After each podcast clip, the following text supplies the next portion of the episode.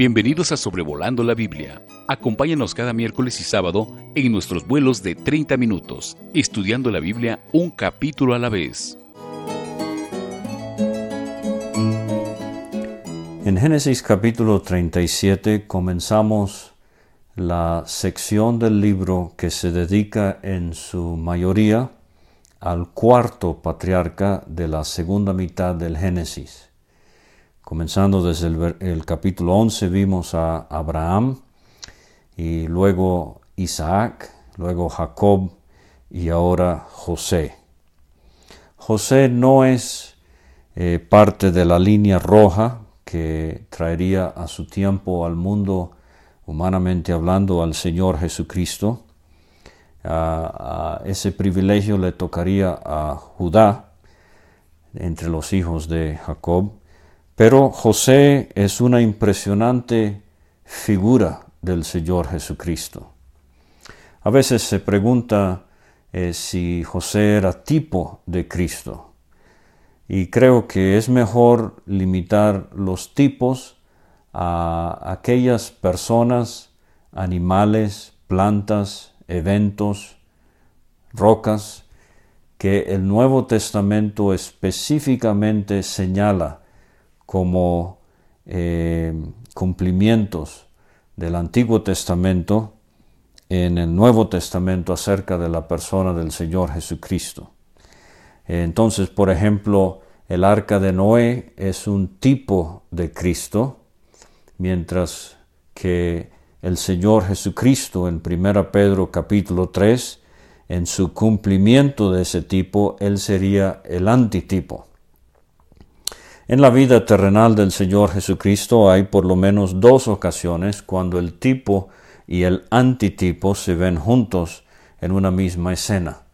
Por ejemplo, Lucas capítulo 2, cuando el Señor Jesucristo es llevado al templo y se ofrecen por María las dos tórtolas. Entonces esas tórtolas, esos pajaritos son tipo del Señor Jesucristo, quien es el antitipo, o sea, el cumplimiento de lo que era el holocausto y la ofrenda por el pecado. Pero así también Lucas 22 nos habla del Señor Jesucristo con sus discípulos celebrando la Pascua. El Cordero Pascual es tipo del Señor Jesucristo y Cristo en la cruz del Calvario, muriendo cual Cordero Pascual, sería el antitipo. Por esta razón eh, preferimos usar eh, la expresión de que José es una figura de Cristo y muy impresionante, como hemos dicho. Ada Aberson, eh, la escritora himnóloga inglesa del siglo XIX, ella encontró unas 121 maneras en que José se relaciona ah, o ilustra al Señor Jesucristo. Y yo le invito a que en estos estudios de sobrevolando la Biblia desde aquí del capítulo 37 hasta Génesis 50, usted también busque eh, maneras en que José prefigura al Señor Jesucristo, pero también José es eh, un impresionante ejemplo de un creyente irreprensible, porque al dedicársele eh, mención tras mención en unos 15 capítulos del Génesis, comenzando desde el capítulo 30 donde nació, el capítulo 33 donde es el único hijo de Jacob mencionado cuando se eh, encuentran con Esaú, y ahora del capítulo 37 hasta el 50, eh, no tenemos eh, pecado obvio mencionado en la vida de José. Otro ejemplo así sería el profeta Daniel. Pero recuerde las muchas debilidades y los muchos tropiezos, las trampas, eh, el engaño que hemos visto en la vida de Jacob. No así José. José es un hombre irreprensible. Y estudiando estos cuatro patriarcas, en Abraham vemos su fe, en Isaac vemos su felicidad como heredero, en Jacob vemos sus múltiples fallas y faltas, pero en José vamos a ver su fruto. Y esto es lo que Dios quiere ver en la vida de todo creyente. Como José, no somos perfectos, pero Dios quiere que llevemos fruto, que llevemos más fruto, que llevemos mucho fruto, dijo el Señor Jesucristo en Juan capítulo 15. Ahora, eh, hay dos hijos que se menciona de ellos que eran amados por Jacob. José, pero también Benjamín. Los dos son hijos de Raquel, la esposa que él amaba más. Y creo que ya hemos mencionado que José es el hijo de Jacob que vino de la tierra lejana. Él nació allá en Arán.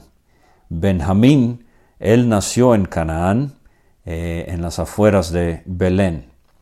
De esta manera, José nos hace pensar en el que fue enviado de su padre, que vino de la tierra lejana a este mundo, mientras que Benjamín nos hace pensar en el que nació de María en Belén de Judea. Ahora, entonces, dice el capítulo 37 Versículo 1. Habitó Jacob en la tierra donde había morado su padre, en la tierra de Canaán. Y tenemos que ir atrás al capítulo 35 para ver que Jacob ahora está en Hebrón, el lugar que significa comunión. Y eh, vamos a ver entonces que ah, de aquí es donde parte la historia de José. El capítulo lo voy a dividir de esta manera, del versículo 1 al 11, José en la casa de Jacob, y del 12 al 17, eh, José enviado por Jacob en busca de sus hermanos, primero llega a Siquem, luego a Dotán. Del versículo 18 al versículo 30, la médula del capítulo, tenemos la traición de los hermanos de José y cómo lo venden por 20 eh, monedas, 20 piezas de plata. Y finalmente versículos 31 a 35, cómo llegan con Jacob con la túnica de José teñida en sangre y el luto de Jacob al pensar que su hijo ha muerto.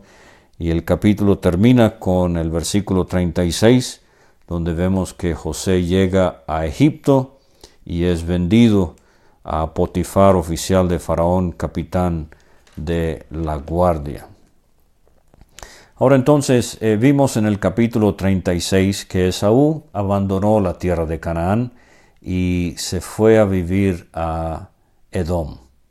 Pero Jacob, siguiendo la confianza que expresó Abraham, así como Isaac, Jacob también permanece en Canaán echando mano de la promesa divina de que esa sería la tierra que Dios le daría a ellos y también a sus descendientes.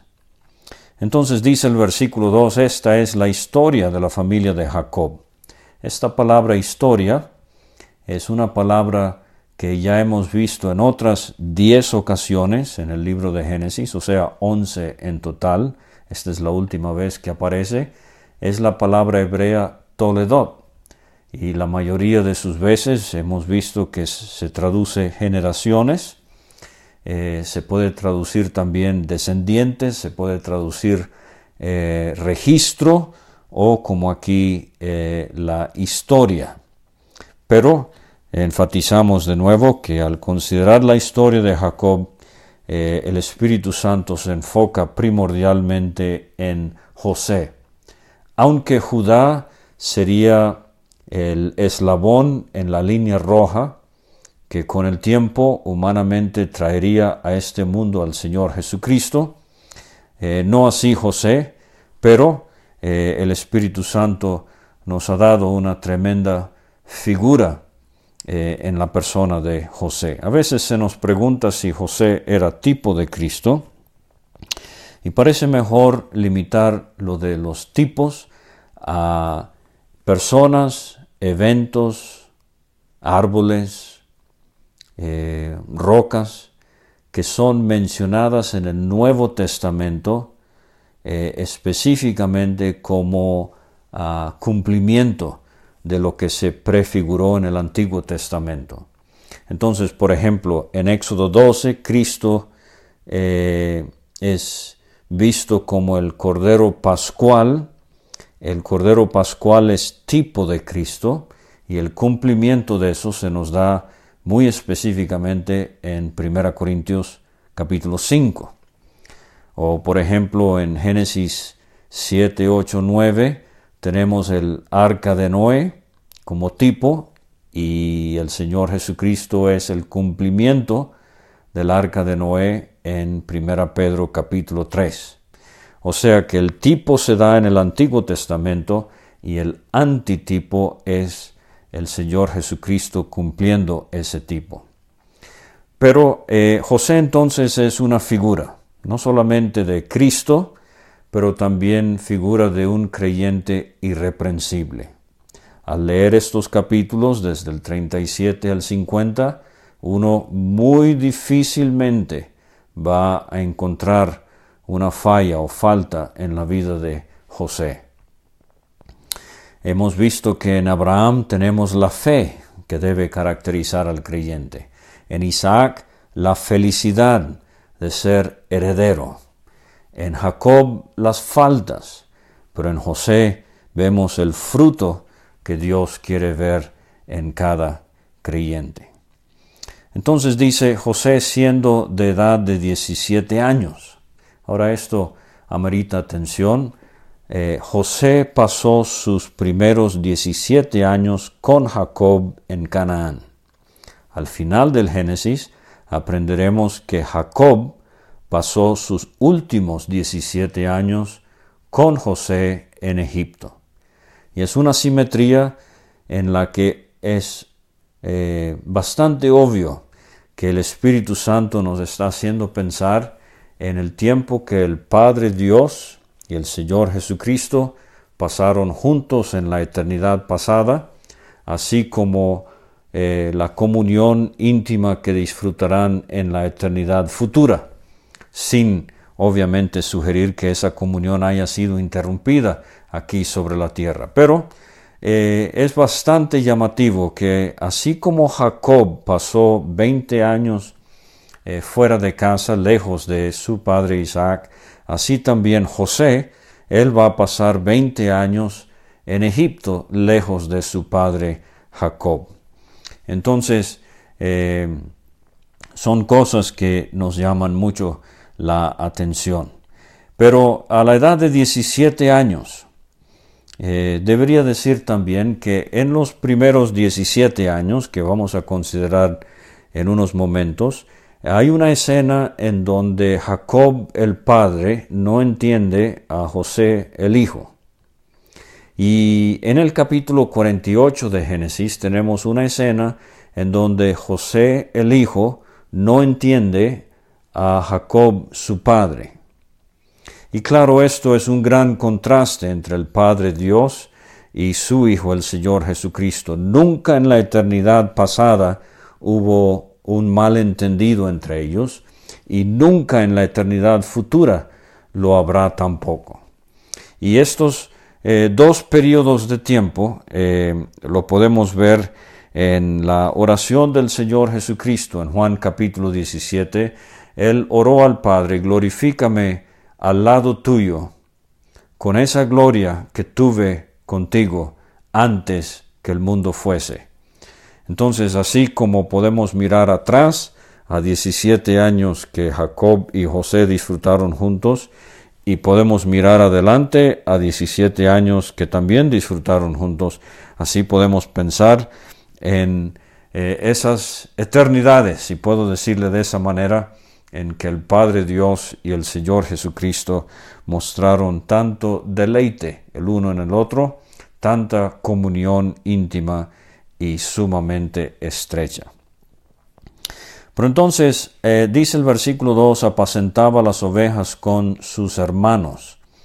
Hemos visto en Abel, un pastor de ovejas, hemos visto también en Jacob, ahora lo vemos en José, y eh, pastores en la Biblia eh, nos apuntan al Señor Jesucristo, el buen pastor de Juan 10, el gran pastor de las ovejas de Hebreos 13 y el príncipe de los pastores de 1 Pedro capítulo 5.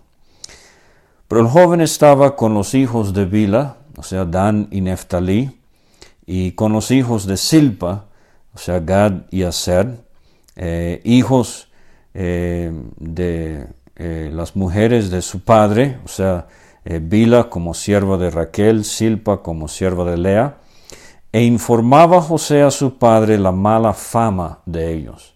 Ahora no es que José sea lo que en mi niñez en la escuela llamaban a uno acuseta, si uno soplaba algo que uno había hecho.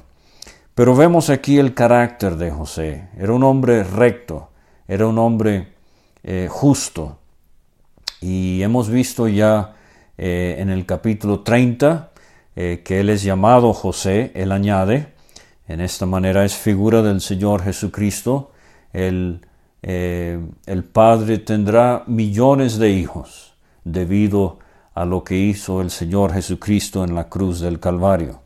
Y en el capítulo 33 vimos que Jacob pone a José de último en esa procesión que va a encontrarse con Esaú, pero cuando llegan con Esaú, eh, José se le ha adelantado a su madre Raquel y entonces vemos eh, la valentía de este joven y aquí ahora vemos su rectitud. Él informa a José, a Jacob de la mala fama de los hijos de Bila y de Silpa. Y amaba Israel a José más que a todos sus hijos. Eh, vamos a ver que la Biblia también nos dice que Jacob amaba a Benjamín. José es el hijo de Jacob que llegó de la tierra lejana a Canaán, así como Cristo vino del cielo a la tierra de Israel. Benjamín es el hijo que nació en Canaán, en las afueras de Belén, así como el Señor Jesucristo nació de María en Belén de Judea. Pero lo amaba más que a todos sus hijos porque lo había tenido en su vejez. Una alusión aquí a la eterna existencia del Padre, Dios. Y el Padre expresa su amor eh, dándole a José una túnica de diversos colores. En la versión Septuaginta y en la Vulgata Latina eh, como en nuestra versión, es una túnica de diversos colores. Algunos prefieren la traducción que le ha dado la Peshita, la versión siríaca eh, del Antiguo Testamento, donde se habla de una túnica de mangas largas. Sea como fuere, era una túnica que distinguía a José. Ahora, eh, podemos ver también entonces que José revela el amor del Padre pero también revela el odio y la envidia de sus hermanos. Y en el Señor Jesucristo eso se vio aquí sobre la tierra, reveló el amor del Padre, pero también reveló la maldad que había en el corazón de los hombres. José es uno de los eh, varios personajes en la Biblia que tiene dos nombres. Se le llama José y en Egipto él va a adquirir otro nombre, Safnat Panea. José, él añade, pero Safnat Panea, el revelador de secretos. Y aquí vemos a José revelando el amor del Padre y revelando la pecaminosidad de sus hermanos. Y viendo sus hermanos que su padre lo lo amaba más que a todos sus hermanos, le aborrecían y no podían hablarle pacíficamente. Esta palabra pacíficamente es la palabra hebrea shalom, y es muy posible, eh, usted sabe quizás que los hebreos hasta el día de hoy, los judíos se saludan con esta palabra shalom, paz. Y es muy posible que tanto era el odio y el aborrecimiento que no podían ni saludar a José. Y quiero detenerme en algo bastante práctico. Yo espero que no haya creyente que usted no pueda, no quiera saludar.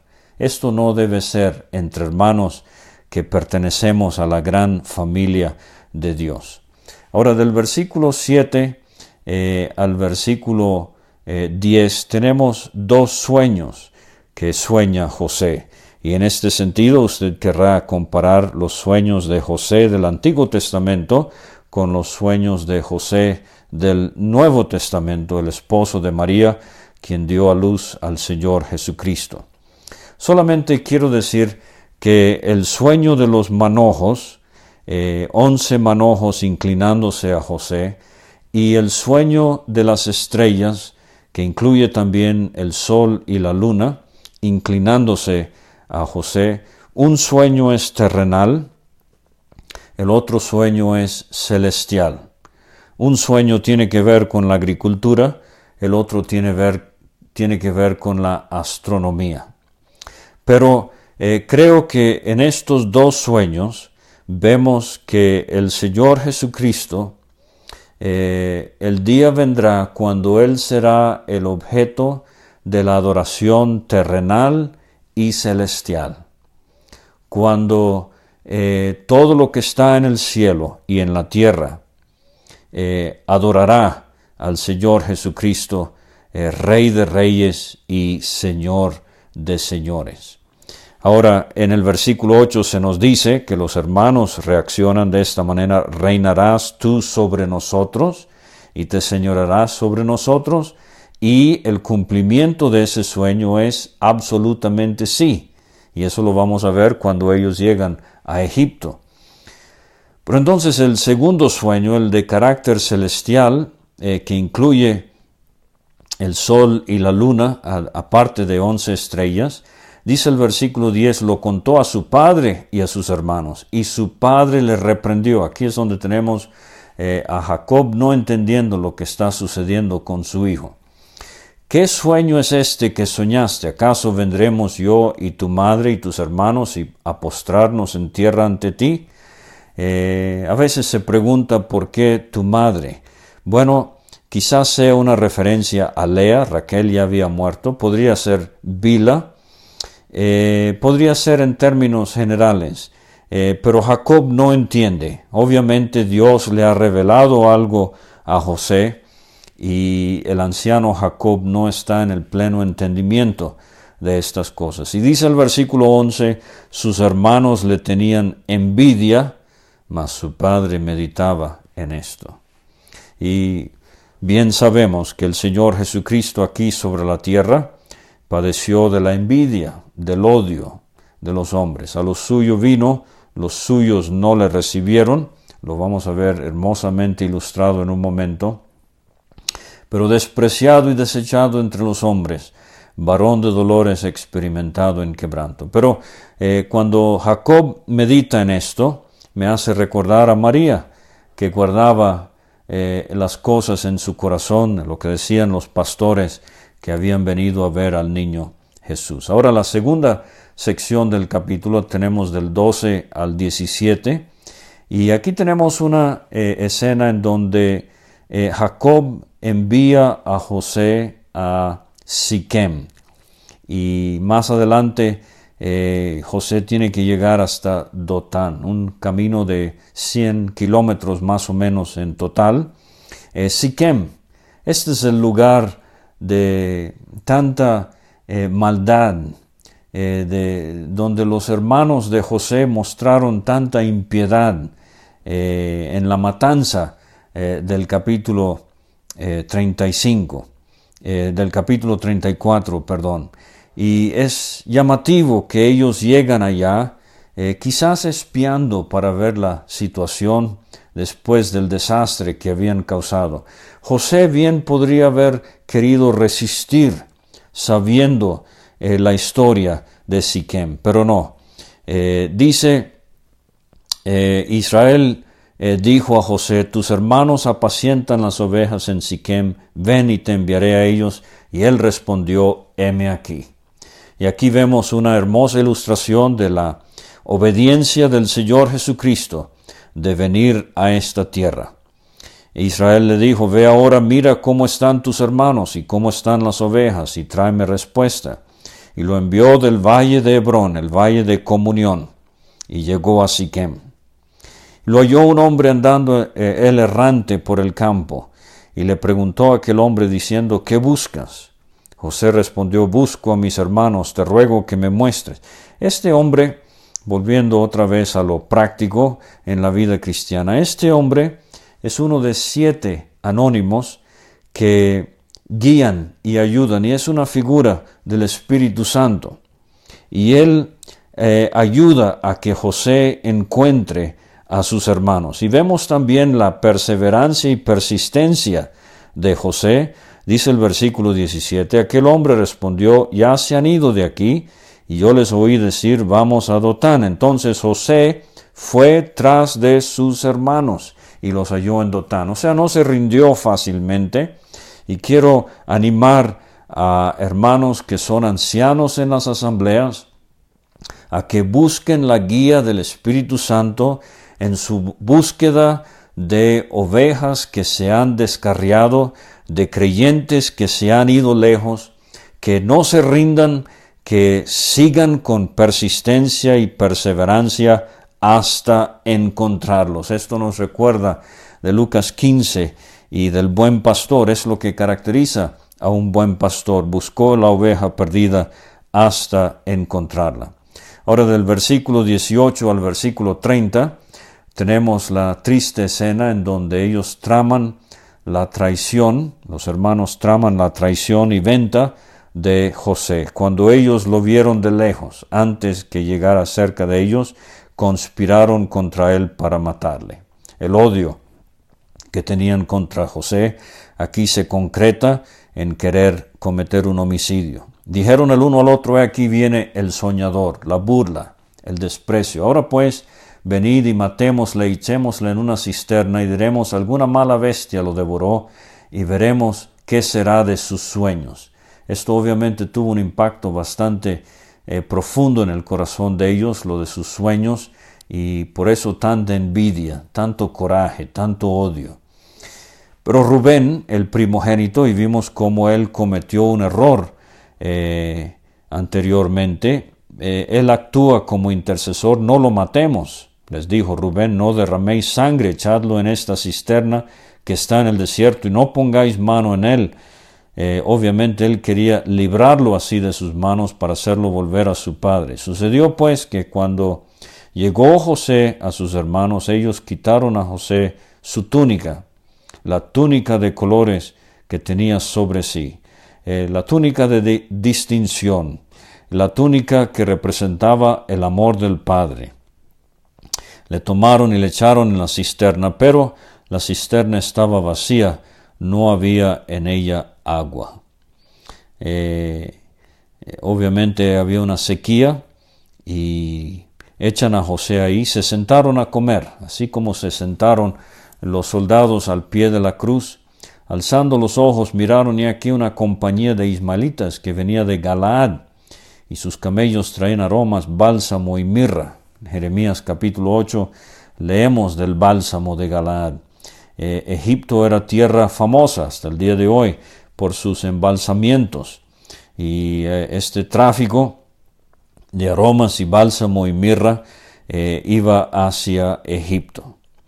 Pero entonces Judá, él interviene y él tiene otro plan. En vez de matarlo, ¿por qué no venderlo? ¿Qué provecho hay en que matemos a nuestro hermano y encubramos su muerte?